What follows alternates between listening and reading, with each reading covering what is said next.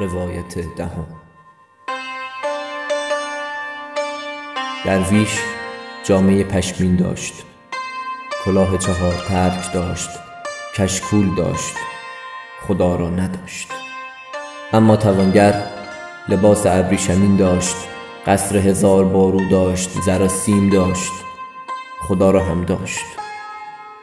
روزی درویش توانگر را سرزنش می کرد که توانگری و خداخواهی با هم جمع نخواهد شد. اول باید فقر را جستجو کنی و بعد خدا را.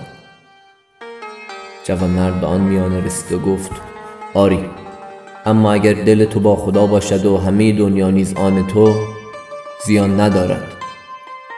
اما اگر جامه پلاس بپوشی و بر حسیر بنشینی اما خدا در دلت نباشد از آن دلق و زیرانداز تو را به آسمان هیچ راهی نیست.